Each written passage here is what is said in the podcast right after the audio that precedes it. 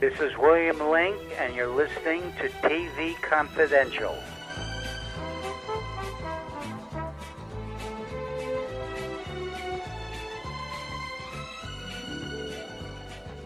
Ed Robertson, welcoming you to a brand new edition of TV Confidential, radio talk show about television. And we'll welcome back our friend Dee Wallace in our second hour. Dee Wallace, a legendary scream queen who is also known around the world as Mary, the mother in E.T. the Extraterrestrial. Calendar year 2022 will mark the 40th anniversary of the release of E.T. We'll talk about that. We'll also talk about how the tremendous success of E.T. not only changed the course of Dee's life as an actress, but allowed her to change and expand how she saw herself as a person. We'll talk about that and more when Dee Wallace joins us in our second hour. Able to stay tuned for that. In the meantime, we'll open up our first hour by welcoming back our friend David Koenig. David's books on pop culture include Mouse Tales, a behind the ears look at Disneyland, and Danny Kaye, King of Jesters, the first and only in depth look at the life and career of the legendary entertainer. David's latest book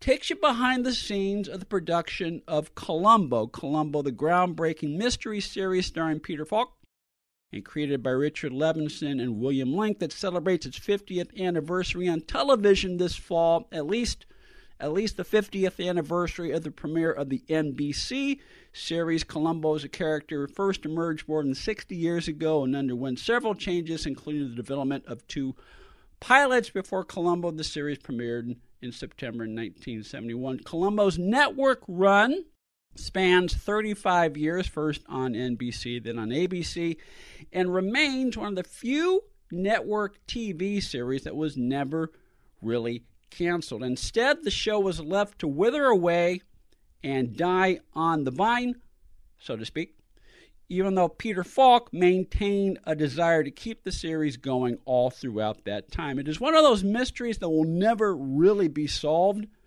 although David provides as close to a resolution as possible in his new book, which is called Shooting Columbo, and which will tell you more about in just a second. David Koenig, welcome back to our program.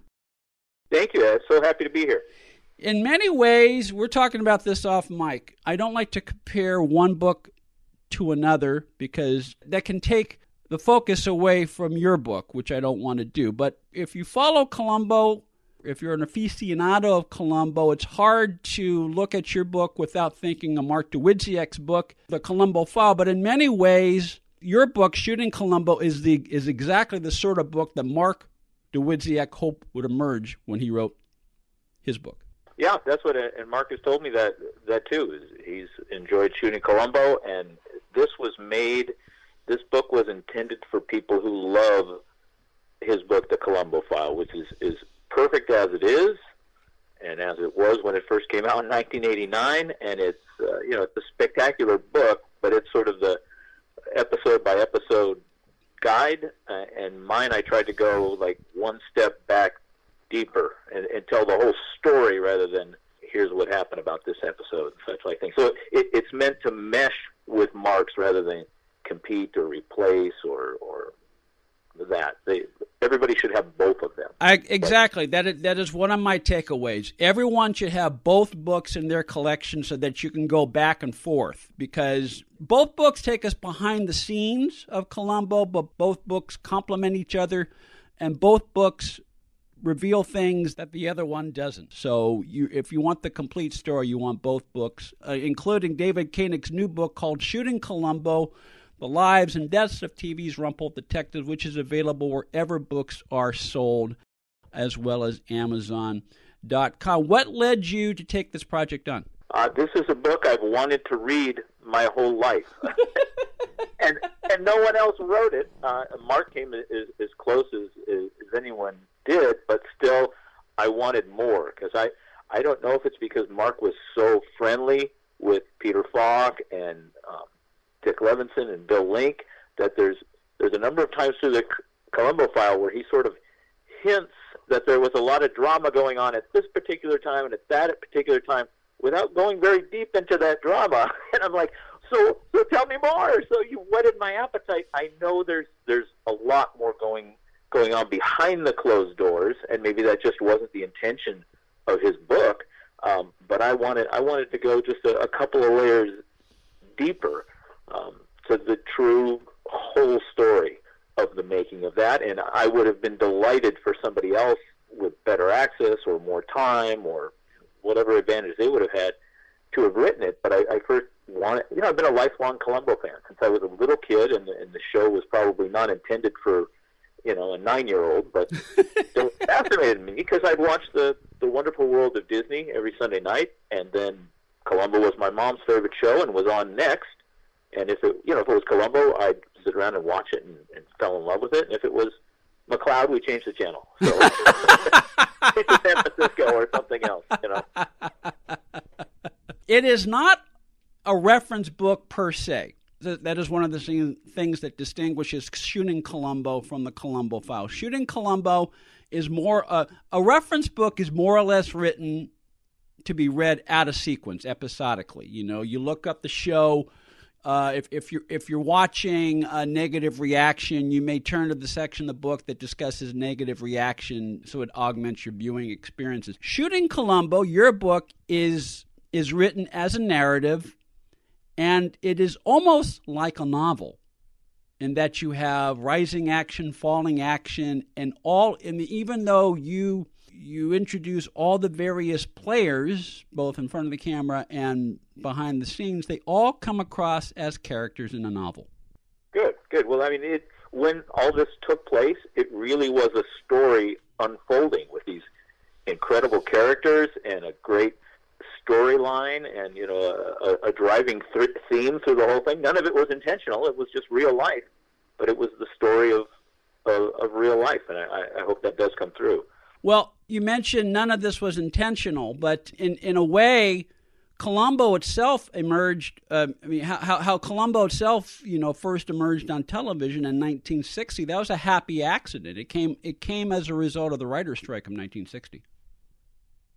Right. No, absolutely. And it, uh, you know, they had some extra time on Levinson and Link had extra time on their hands, and and weren't allowed to do what they were working on previously because they weren't allowed to do scripted shows at that time to or not scripted. Yes, I guess scripted, but uh, uh, pre-recorded shows at that time. They had to do something live, so they did, you know, enough rope, the original hour-long uh, version of what would become Prescription Murder. And I think you watch that and you see how important Peter Falk was to the show, because if that was as great as their writing is, if it was in anybody else's hands, Bert Freeds or anybody else, it, it wasn't going to become what it became. David Koenig is on the line with us. David's latest book, Shooting Columbo, Shooting Columbo, The Lives and Deaths of TV's Rumpled Detective, provides a blow by blow account of the making of the Columbo television series and the development of the Columbo character from its origins as a live drama, which David just mentioned in 1960, to the successful run of the stage play Enough Rope in the early 1960s to the development of the two pilot films in 1968 and 1971, as well as its long runs on both NBC throughout the 1970s and on ABC throughout the late 1980s and 1990s. Shooting Columbo, Shooting Columbo, The Lives and Deaths of TV's Rumpled Detective, available wherever books are sold, as well as Amazon.com. Stay with us, folks. We'll be right back.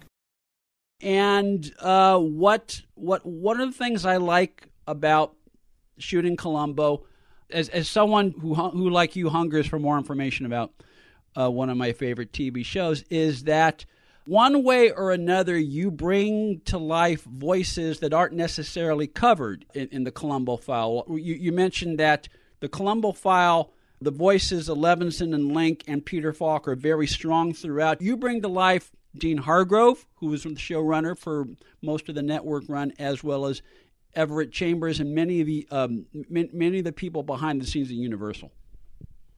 Well, good. Yeah, that was a that was a deliberate intention as well because they were all in who they not just who they were in their position, um, because when they've been covered in, in pretty much every other reference to their work on Columbo. It's just another credit and another name. But these were all unique individuals who had certain strengths and and weaknesses and personalities that had direct impact on what episodes were chosen to produce, be produced, how they turned out. You know, uh, uh, I mean, more than anyone, uh, the later producer Dick Simmons, who I mean, completely turned the show upside down, you know, and did complete, you know, totally different things of, of people who came before him and after him, um, and they had such a huge impact on the direction of the show um, that it was, you know, that was an important part of the story was sharing who they who they were. You even made Sid Sheinberg likable. Yeah, well, um, well, yeah. Uh, uh, uh, uh, for, for those for, for those who for those who don't know the name, Sid Sheinberg was a major executive at Universal throughout the uh, throughout the 1970s, and later uh, was a very successful producer in his own right. later in his career, um, depending on who you talk to, Sid Sid Sheinberg is a polarizing figure, and yet he comes across as he comes across as likable in shooting Columbo.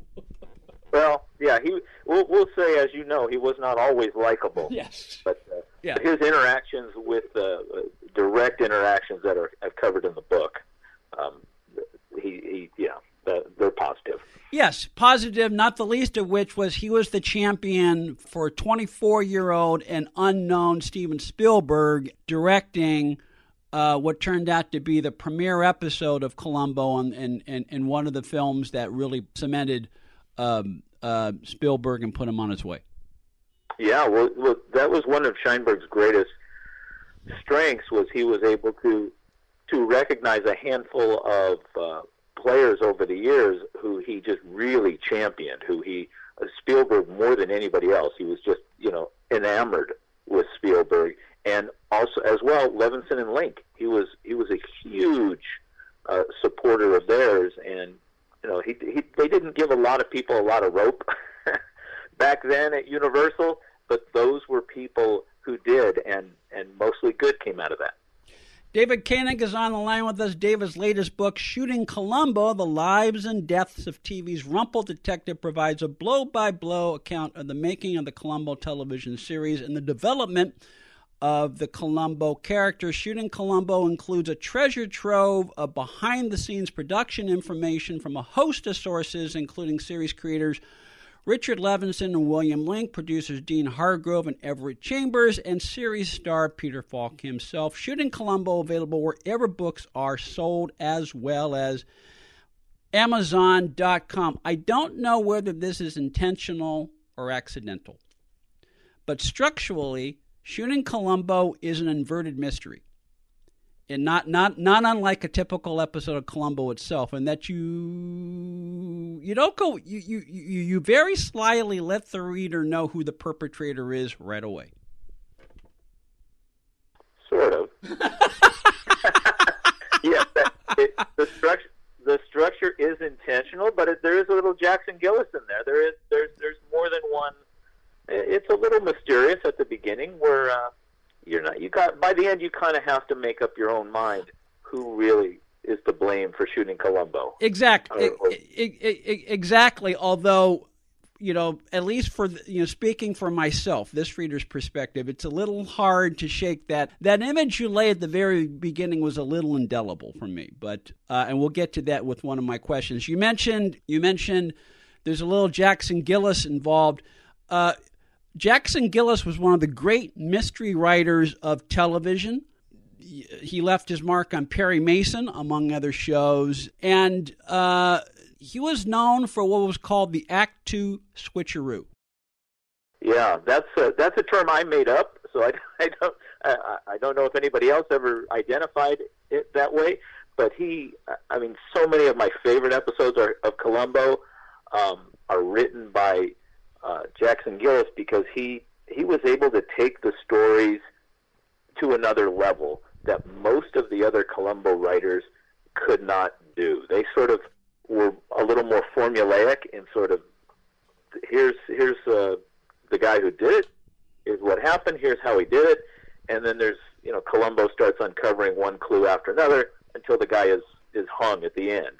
um, usually with some sort of pop at the you know surprise ending, ideally. But Jackson Gillis incorporated a surprise in the middle, and he you know sort of changed the story's direction halfway through, and you think one particular person is the murderer or the victim or the motive or you know the, you, you think the plot is going one way and then halfway through he takes it in a completely different direction. The first episode he he did that on um, in which he he learned to do that every single week on on Perry Mason but the first one he did on Columbo was suitable for framing um, with the terrific Ross Martin episode and and you think he killed it because he killed the uh, the uncle because he wanted the art collection and in fact, what he's doing is he's framing the person who is supposed to receive it. And then when that person goes to jail, then secondhand he'll, in theory, get it. Just, every episode he worked on, he, he put one of these Act Two switcheroos in. Yeah, in fact, um, I didn't realize this, uh, but he, like like like a lot of good writers, he cribbed from himself and he revisited a premise that he originally developed on Perry Mason. He 20 year, 20 or so years later, th- that emerged as a as, as the premise of a Columbo. Yeah, I I think he did that a, a number of times. The one time that pops into my head is there's one of the later episodes he did in which he has his uh, killer shoot the victim twice, so that if someone sees him escaping one of the times, he can always say, "Well, the, the body was already dead, and there's no crime against shooting a dead body." So that that's one of the ones he stole from Perry Mason. David Koenig is on the line with us. David's latest book, Shooting Columbo The Lives and Deaths of TV's Rumpled Detective, provides a blow by blow account of the making of the Columbo television series and the development of the Columbo character. Shooting Columbo includes a treasure trove of behind the scenes information uh, stuff that um, I did not know about, and I've been following Columbo uh, for about forty years. Uh, uh, we'll just we'll tease. We'll, we'll, tease a couple of things. You gotta you gotta pick up a copy of Shooting Columbo in order to, to to find out the backstory. Among other things, we learned that Brian De Palma, Martin Scorsese, and Paul Williams all nearly worked on a Columbo.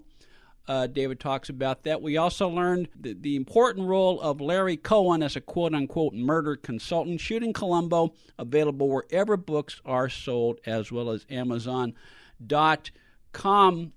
We mentioned that the book is very novelistic, um, it's a narrative, and uh, even though you're talking about real people, they all have story arcs and they have some come across better than others. Falk, Peter Falk, he comes across as both sympathetic and, at least for me, exasperating at the same time. Just like in real life.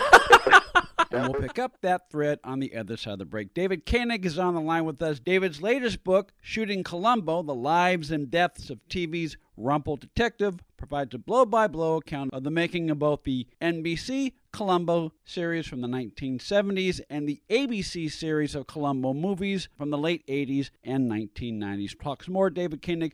We come back on TV Confidential.